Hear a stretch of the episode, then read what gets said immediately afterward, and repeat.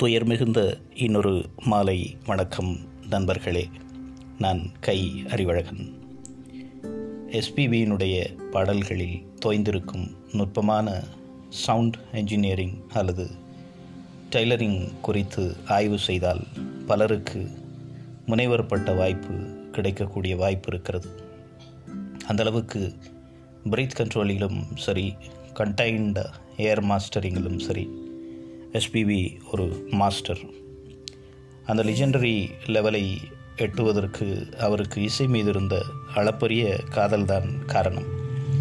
தென்னிந்திய மொழிகளில் இளையராஜாவின் இசைப்பிரவாகம் பெருகி வழிய துவங்கிய வெகு காலத்திற்கு முன்பாகவே எஸ்பிபியும் ராஜாவும் சிறந்த நண்பர்கள். சைக்கிளில் துவங்கிய அவர்களது நட்பு ஸ்கூட்டர் லாரி தொடர்வண்டி என்று ஏதுமில்லாத காலத்தில் இருந்து அவர்கள் பயணித்திருக்கிறார்கள். எஸ்பிபியின் தலை சிறந்த பாடல்களாக நாம் கருதுகிற பாடல்களை எல்லாம் உருவாக்கியது இளையராஜா.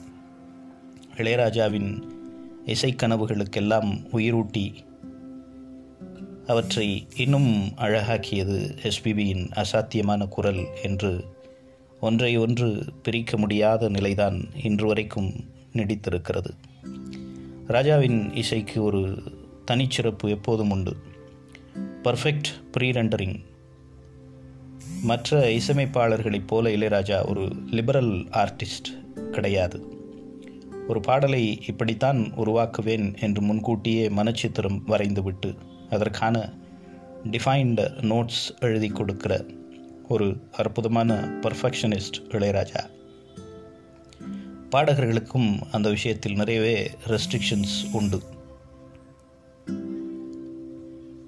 நான் சுதந்திரமான பாடகன். இந்த இடத்தில் என்னோடு ஷூட்டபிள் ரெண்டரிங் பண்ணிக்கொள்கிறேன் என்று சொல்லுகிற ஆட்களுக்கெல்லாம் இளையராஜா பிரம்போடு சுற்றித் திரிகிற கண்டிப்பான ஆசிரியர். எஸ்பிபி அந்த இலக்கணத்தை ஒருபோதும் உடைத்தது கிடையாது. அட்சர சுத்தமாக ராஜா என்ன விரும்புகிறாரோ அதை அறிந்து வைத்திருந்த பாடகர் என்பதால் அவருடைய இலக்கணங்களை உடைக்க முயற்சி செய்தா முயற்சி செய்யாத ஒரு அடக்கமான பாடகராக அவரிடம் இணைந்திருந்தார். இத்தனைக்கும் எஸ்பிபியை போல ஒரு எக்ஸ்ட்ராடினரி வாய்ஸ் ரெண்டரிங் செய்கிற பாடகர் உலகத்திலேயே இருப்பாரா என்பது சந்தேகம்தான். ஒரு வெளிநாட்டு மேடையில் இளம் பாடகர் ஒருவர் இளங்காத்து வீசுதே எசபோல பேசுதே என்கிற பாடலை ராஜாவின் முன்னிலையில் பாடினார். வளையாத மூங்கிலில் என்று அவர் பாடுகிற போது ராஜாவுடைய அந்த ஸ்கேல் தவறுகிறது. மனிதர் பாட்டு முடிகிற வரைக்கும் கழுகாக காத்திருந்து விட்டு ஒரு நாலைந்து முறை அந்த இளம் பாடகரை மேடையிலேயே மூங்கிலுக்கு வரவேண்டிய அந்த ஸ்கேல் வருகிற வரை வறுத்தெடுத்து விட்டார். No mercy and sympathy to his heart whomsoever என்பது ராஜாவின் எழுதப்படாத விதி. இந்த விஷயத்தில் எஸ்பிபிக்கும் ராஜாவுக்கும் துணையாக இருந்தது அவர்களுடைய நட்புதான். சாப்பாடு கூட இல்லாமல் மாடுகளோடு சாணத்தில் உருண்டெல்லாம் நட்போடு பயணித்தவர்கள் இருவரும்.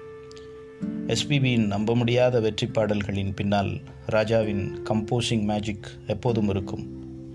அதேபோல ராஜாவின் நம்ப முடியாத வெற்றி பாடல்களுக்கு பின்னால் எஸ்பிபியின் மெட்டாலிக் ஓக்கல் இணைந்திருக்கும்.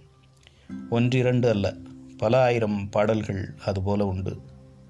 ரோஜாவை தாளாட்டும் தென்றல் பாட்டை ஜஸ்ட் ஃபார் அன் எக்ஸாம்பிள் எடுத்து பார்த்தால் பாட்டு முழுவதுமே ஒரு ஓப்பன் மேஜிக்கல் போர்ஷன் பாடகர்களுக்கு இருக்கக்கூடிய ஒரு பாடல் அது. ஆனால் ராஜாவின் டிஃபைன் ஸ்பேஸை விட்டு பாடகர்களால் வெளியே போக முடியாது. அந்த பாடலை அதற்கு பிறகு பல்வேறு மாடைகளில் எஸ்பிபி பாடியிருக்கிறார். தன்னுடைய லிபரல் ஸ்பேஸுக்கு அந்த பாடலை எடுத்து சென்று ஆலாபனைகளில் பல்வேறு ஏற்ற இறக்கங்களை கொடுத்திருக்கிறார். இந்த புரிதல் தான் அவர்கள் இருவரையும் பல ஆண்டுகளாக நல்ல நண்பர்களாக இசை சகாக்களாக இணைத்து வைத்திருந்தது. அது ஒரு விவரிக்க இயலாத பார்வையாளர்களால் புரிந்து கொள்ள முடியாத ஒரு பிணைப்பு. இசையால் உருவாகிய அந்த பிணைப்பு காலகாலத்திற்கும் நிலைத்திருக்கக்கூடியது. இளையராஜாவையும் எஸ்பிபியையும் ராயல்டி விஷயத்தில் அது முடிந்து போன பிறகு இன்று சிண்டு முடிந்து தனித்தனியாக பிரித்து பார்ப்பது என்பது இட்லியை அவித்து தட்டில் வைத்த பிறகு அரிசி மாவையும் உளுந்து மாவையும் தனியாக பிரிக்கிற ஒரு டெவில் வேலையாகத்தான் இருக்கும்.